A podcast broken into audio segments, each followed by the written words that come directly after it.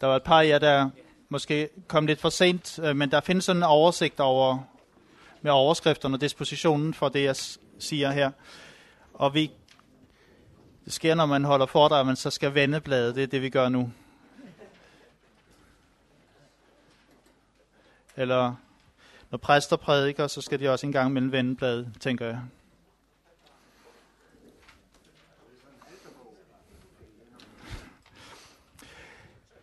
Sorg og livshistorie vil jeg sige lidt om, og det er meget lidt. Øh, mange kender til, hvordan livet volder både glæde og sorg.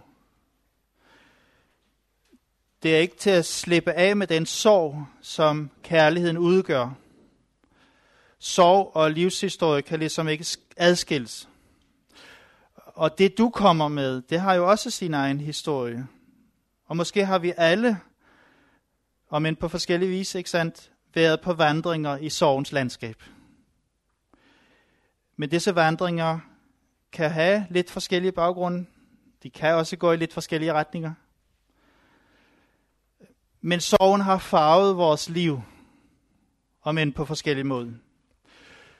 Du ved selv, hvilke relationer og eller tab du er farvet af. Ikke alt er helt så enkelt at forme ord til, selvom vi er inde i et bekendt landskab. Der er et gammelt latinsk ordsprog, der siger det på den her måde. Små sover har ord, de store er stumme. Små sover har ord, de store er stumme. Og jeg tænker faktisk, at vi er flere her, der er blevet stumme på vores livsvandring. Livet gik pludselig i stå. Sorgen den har måske sin baggrund i, at der var et menneske, som vi gik vejen sammen med. Et menneske, vi holdt så meget af, var knyttet til, men som nu har forladt os. Ja, vort fællesskab blev brutalt revet fra hinanden. Vi føler os rådvilde, vi, vi er i ensomheden, og vandringen i sorgens landskab blev måske endda så tung og, og bitter. Vi var ved at gå under i tårer på grund af tab og savn. Og sorgen er blevet vores, vores livsledsager og har skåret nogle dybe ar ind i os med et vemod. Måske er det blot en diskret ledsager, men fraværet er alligevel på en eller anden måde hele tiden nærværende.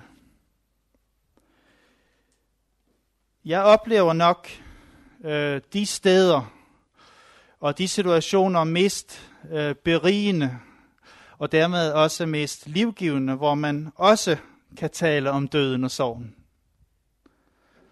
Ja, hvor man kan dele den svære kunst at dø og kunsten at leve med hinanden. Det kan godt være svært at nå til det der livgivende sted. Fordi vi måske er uafklarede om vores egen memento mori. Men den personlige side af sorgen skal vi prøve at dele med andre. Det tror jeg, vi skal. Men når det gælder det meget private, så er der også noget, der siger mig, at de private rum, dem går vi ind i hver for sig.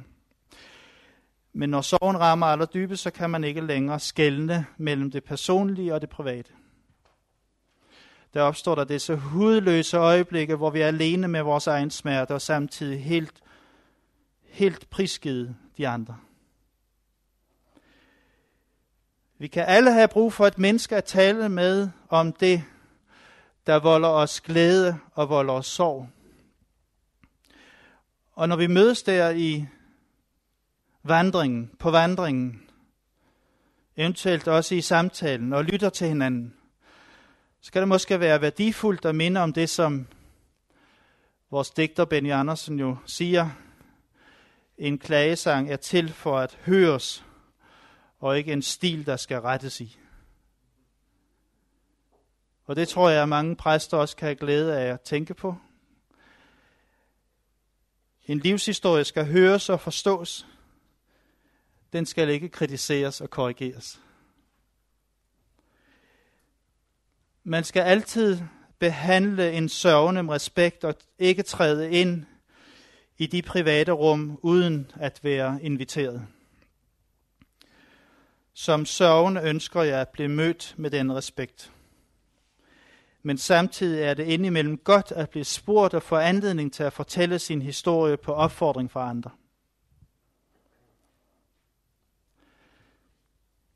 Noget af det, jeg siger her, det er noget, som jeg har formuleret, eller som min kone har formuleret som, som input til det, jeg skulle sige her. Øhm. Så en vis synergi er der alligevel, selvom hun som regel bor over i Gilleleje, hvor jeg også bor i weekenderne. Øh, jeg kan sige, at jeg især for min egen del finder livskraft i sorgen og livsmod i sorgens smerte, når jeg er i samtale med et menneske, der ligesom også kan rumme mig og mit. Og hjælpe til at få livskræfterne frem midt i sorgen og få dem til at spire. Og jeg nævner det her også, fordi det hænger også sammen med det, som var temaet tirsdag aften her. Om tilværelsens blå undertone om vemod og melankolien. Fordi man kan godt være adskilt og opleve, have den der erfaring af tab og adskillelse, kan man have på mange af livets områder. På den måde så kan smerten føre også til helbredelse, men sorgen er der stadig som et vilkår. Men enkelt, men hvert enkelt menneske har jo altså sin historie og oplever sorgen forskelligt. Og når døden kommer tæt på, så kommer sorgen til udtryk på sin helt egen måde. Den, der skal dø, sørger. Den, der står ved siden af, sørger. Ægtefælden, børnene, fami- børnene, familien, vennerne, ikke sandt? Jo, sorg ved nedstemthed, om det er det, vi taler om, eller sorg ved konkret død, ved adskillelse og tab. Et hvert tab starter ligesom en sorgproces. Men sorg er også en del af en helbredelse, en hel- helingsproces. Ja, sorgarbejde er helingsarbejde. Sorgens opgave er blandt andet at bearbejde tabet. Sorgarbejde handler jo ikke om at bryde bånd, eller at glemme de tilknytninger, man har mistet. Men de tab, man udsættes for, betyder, at man må forholde sig til sine gamle tilknytninger på en ny måde. Følelsen af sorg gør os i stand til at tage afsked Sorg er ikke et problem, der skal løses, men et liv, der skal leves. Og det tror jeg er vigtigt at understrege.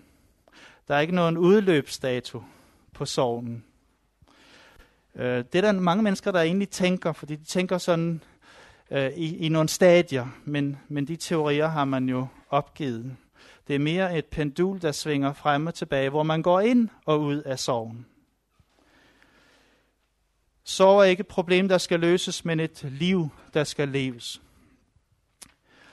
Jamen, hvad er det så, vi kan tilbyde? Hvad er det, vi, vi kan gøre? Ja, det har jeg lyst til at sige meget om. Det kan jeg ikke nå her. Men jeg tror, det vigtigste, jeg vil understrege, det er det, der står under overskriften, at skænke et menneske sit nærvær. Hvilken hjælp er større end den, at det ene menneske skænker det andet menneske sit nærvær? At hjælpe er at være nær og at forstå. Et poetisk udtryk for det har vi jo i disse linjer, hvis oprindelse er ukendt, men det er vist noget med, at de kommer fra Norge. Hvis jeg virkelig brød mig om dig, så vil jeg se dig i øjnene, når du taler til mig. Så vil jeg tænke på, hvad du sagde, snarere end hvad jeg skal sige, når du er færdig så vil jeg høre på dine følelser sammen med dine ord. Hvis jeg virkelig brød mig om dig, så vil jeg le med dig og ikke af dig. Så vil jeg tale med dig og ikke til dig. Og jeg ville vide, når det var tid at være stille. Hvis jeg virkelig brød mig om dig, så vil jeg ikke klatre over dine mure men vente udenfor, til du lukkede mig ind gennem porten. Så vil jeg ikke låse op for dine hemmeligheder, men vente, til du gav mig nøglen. Man kunne jo lige overveje her, Hvorfor skal vi egentlig hjælpe hinanden?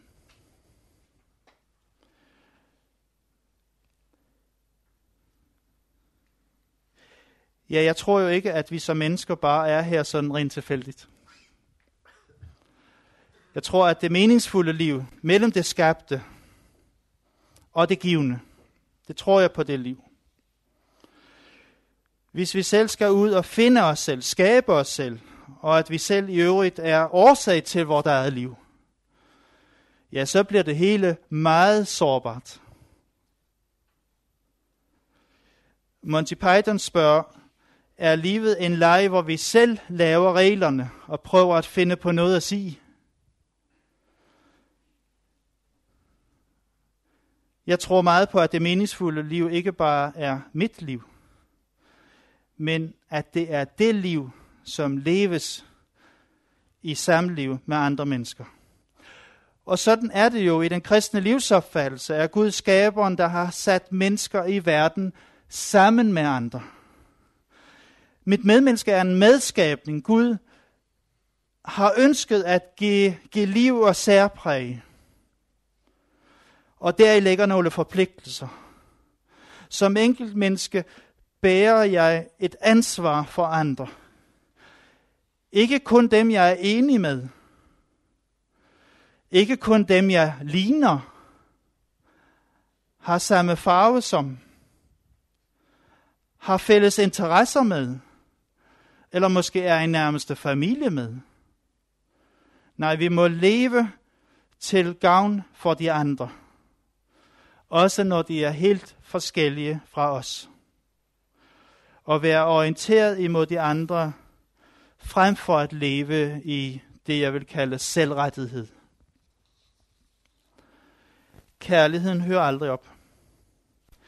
Kærligheden er kendetegnet ved ikke at søge sit eget. Som Paulus stærkt og rammende har sagt det. Han siger videre, kærligheden tåler alt, tror alt, håber alt, udholder alt. Kærligheden hører aldrig op. 1. kor 13. I kristendommen ser vi jo, at Gud er den, der har vist, hvad kærlighedens indhold er. Hans kærlighed gik hele vejen, hvorfor ensomhedens smerte og den dybe sorg heller ikke var ham fremmed. Hans kærlighed holdt ikke op, den udholdt derimod alt. Han har vist os kærlighedens retning som en søgning efter de andres bedste, frem for ens eget ved og vel. Det er godt og givende at spørge i sit liv. Øh, hvilke menneskers liv er jeg involveret i på en sådan måde, at jeg kan tilføre dem, de andre, et meningsfuldt liv? Og hvordan kan jeg vise andre den kærlighed og den omsorg, der ligesom er der forud og er bærende og støttende, når livet gør ondt hos andre? Disse spørgsmål er nogle af de mest livgivende og transformerende spørgsmål, man kan tage med ind og bakse med i sit liv. Det er ikke altid enkelt, det ved vi godt, men alligevel er det en vigtig og livgivende, vitaliserende opgave. Når det gælder håbet om opstandelsen, så synes jeg, at teologien ofte i dag er præget af en ganske stor forlegenhed. Vi må ikke underkende betydningen af almindelig konkret livshjælp. Og rigtig meget i relation til døden kan forekomme abstrakt. Men vi må tro på, at kærligheden ikke hører op. Vi skal turde sige noget om opstandelsen og det evige liv. Øh, dogmatikeren Regin Pranter, han skriver i sin dogmatik, at opstandelse betyder menneskelivets fulde oprejsning. Ikke om en ophøjelse til en overnaturlig, overmenneskelig tilværelsesform. Som hele mennesker opstår vi sjæleligt, lægenligt, skriver han. Ikke kun som sjæle, der forlader den materielle krop. Det er der ikke mange, der siger i dag. Men er vi, mennesker er vi, men der er befriet fra alle de mærker, som synden og sygdommen sætter på os her i livet.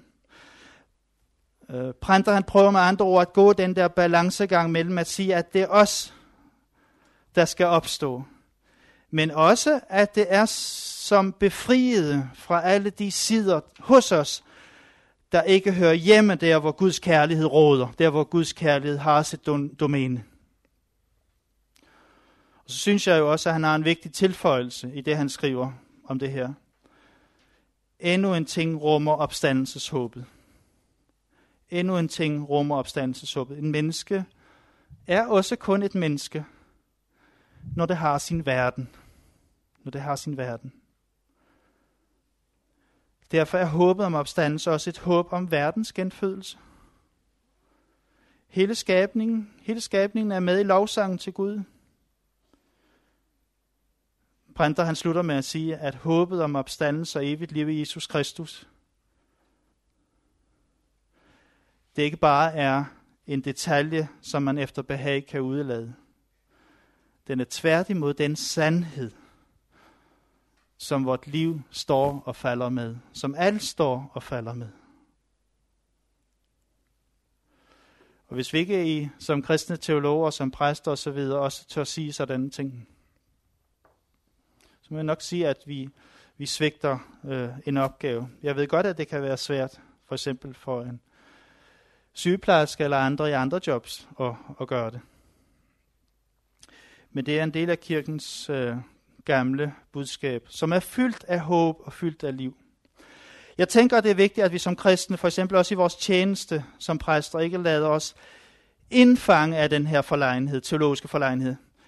Det kan synes som et kors for tanken at tro, at der er en opstandelse. Men alternativet, at Gud ikke besejrer døden, er lige så fuldt et kors for tanken. For så er det jo kun troen på tilfældigheden tilbage. Troen på, at alt det, der fylder vort liv til syvende og sidst, er meningsløst. Det er jo konsekvensen. Og det kan vi ikke tro. Og det har vi ingen grund til at tro. Vort liv er kostbart. Vi er elsket med Guds kærlighed. Det er også dette valg, som Jakob Knudsen står med i den der morgensalme. Og jeg tænkte, jeg skulle drille Jørgen Sark om, jeg ved ikke om, jo, han er sandelig dukket op igen. Pludselig var han der igen. Øh, se, Jakob Knudsen, han siger, øh, den der, i den der salme, ikke sandt, se nu stiger solen af haveskud, som jo også er en af de bedste begravelsesalmer, som jeg ser det. Men Jakob Knudsen, han står der ved havet en tidlig morgen. Han oplever, hvor, hvor dejligt alting er. Han glæder sig over livet. Han fyldes også af taknemmelighed mod livets gaver. Fantastisk. Og så kommer han til at tænke på alt det, der ikke er så dejligt. Synd og død. Men så overvældes han igen af lyset og luften og vandet og tænker, at den, der har givet ham et liv og skabt en sådan verden, han tør også overgive sig til døden.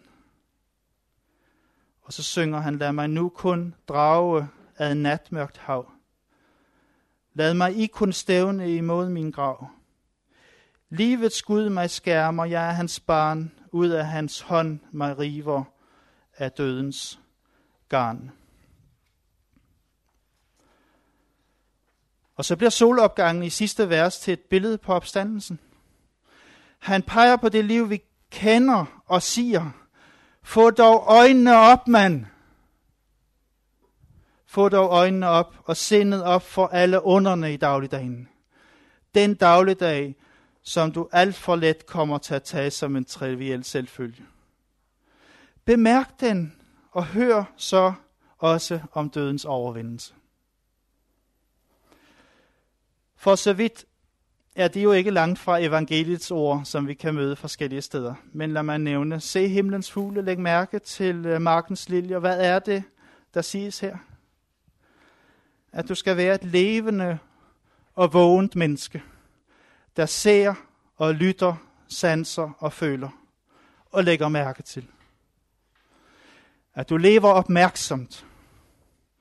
Det er jo arsvivendigt. Det er jo kunsten at leve. Som den dødstømte i Dostojevskis roman. Som den dødstømte i Dostojevskis roman. Ja, Jesus selv. Jesus selv, kunne vi sige. Det er kunsten at dø. Ars moriendi. Og så nogle få slutord her. Ingen har lovet os, at vejen gennem livets labyrint vil blive nem eller smertefri. Vi oplever smerten forskelligt, griber den forskellige an. Men hvad stiller vi op med den, når den melder sig? Når den presser sig ind på os og ikke vil slippe sit tag? Smerten kan slå til med en insisterende kraft. Har vi de fornødne redskaber til at sætte ord på den og give den plads, når den kræver os? Holder vi den på afstand for at slippe for at mærke den svige, som en dyb åben rift i huden? Smerten kan faktisk blive en vej at gå på. En vej, der fører ind i et ukendt landskab, ja. Et ukendt landskab af tilværelsens afkrog, hvor vi måske nødigt dukker op eller går, kommer. Tør vi, når vi skal? Når vi ikke kan andet? Tør vi at lade smerten lede os af nye stier og veje også ud i det ukendte? Kan den blive til den frugt, jeg spørger, kan den blive til den frugt, vi ikke selv kan se midt i det hele? Sorgen og smerten gør noget ved os. Har vi først mærket den under huden, så er vi ikke længere den samme. Den bliver som et usynligt mærke, vi bærer på huden eller lige under. Sorgen og smerten kan åbne et særligt rum i os, hvorfra der vokser nyt. Det kræver den fornødende plads og ro til, at smertens og forandringens rum kan åbnes. Det rum er jo også stillhedens rum, hvor det er tilladt ikke at jage efter progressiv udvikling, eller stræben efter at komme videre. Det sker jo ganske af sig selv, uden at vi opdager det. For sorgen vil jo ikke være den samme, når der er gået noget tid, en måned, et halvt år, to år, fem år. Det er klart nok. Men vi skal ikke være bange for at lade smerten få plads. For den vil minde os om meget, vi måske har glemt i livets fart. Hvor forunderligt det er, hvor forunderligt det er, at man er til. Hvor vigtige mennesker omkring en er. Hvor meget man holder af at stå op og tage på arbejde hver dag. Gøre alle de rutinemæssige ting. Alt det, som er blevet vane, det får nyt liv, når sorgen og smerten rammer ind midt i livets kerne og river os fra hinanden. Smerten vil jo ikke bare lukke os, den vil også åbne os. Lukke ned for det, som nu bliver uvæsentligt i livet, når alt er sat på spidsen og værdierne er vendt op og ned. Venner, som udeblev måske, da der var brug for støtte, hjælp og opmundring – familie, som ikke kan være i den der nye situation. Og de forandringer, som nu præger livet, vælges fra. Nye og uventede relationer kan også opstå og skabes og blive til gavn og glæde. Når et andet menneske bliver årsag til en svigende risse i min egen hårdhed, som gør, at jeg er nødt til at bevæge mig. Flytte mig fra det sted, hvor jeg står hvor alt er velkendt, hvor alt er sikkert, hvor alt er nagelfast. Når min ellers så sikre mur revner og efterlader en sprække, som ikke lukker sig igen, og intet længere er det samme. Smertens vej er også kærlighedens vej. Det er et liv, hvor man efter en stærk oplevelse går vågen, nærværende og opmærksomt ind til møde med livet, fordi man ikke længere er den samme.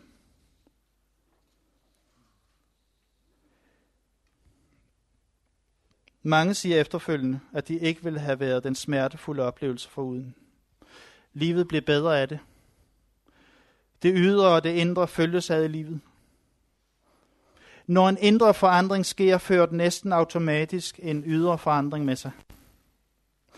Smertens vej er en vej frem mod erkendelse, at blive seende, at se sig selv og omverdenen i et nyt og anderledes lys. Det kan gøre ondt. Ofte meget ondt. Det kræver mod.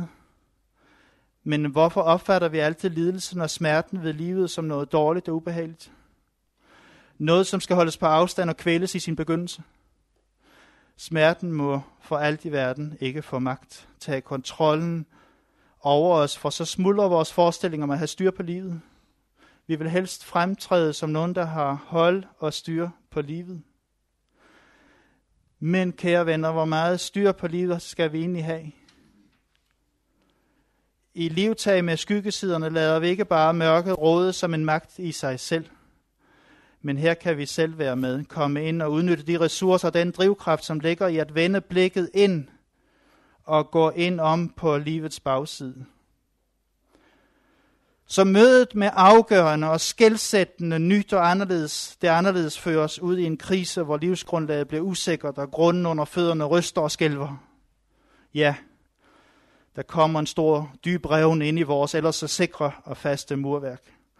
Revnen står åben, og uanset hvad vi gør for at opretholde den normale tilstand, så er der noget, så er der, noget der er blevet anderledes. Og det bliver aldrig det samme igen. Vi er tilføjet et sår, som ikke sådan heler op igen. Vi kan vende os fra det åbne sår, som er blevet tilføjet os og lavet som ingenting. Men det bedste er at kigge nøje på det. Også selvom det måske viser sig at være en dyb spalte ned i afgrunden. Riften skal pleje, så der ikke går betændelse i den. En sådan tilstand kan føre til langt større skade.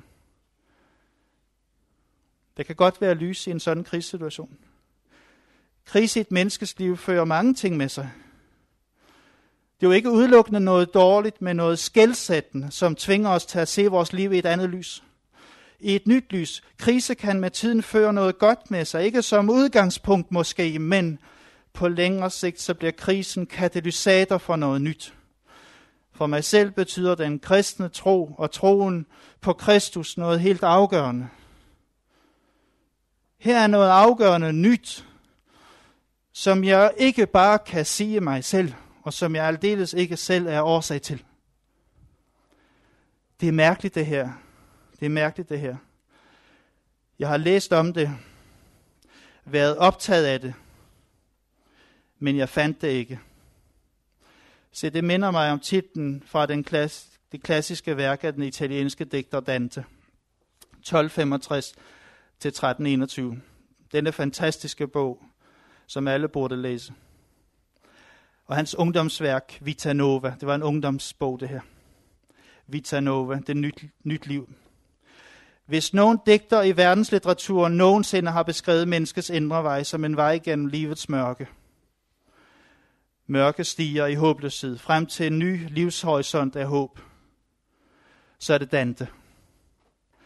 Men den, som begiver sig ind på denne vej, skal vide, at det koster livet. Og det koster kærligheden som indsats.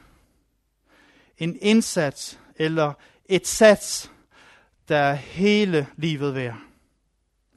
Nyt liv er en samling af sonetter skrevet til Dantes elskede, Beatrice, den der gør særlig, ikke sandt?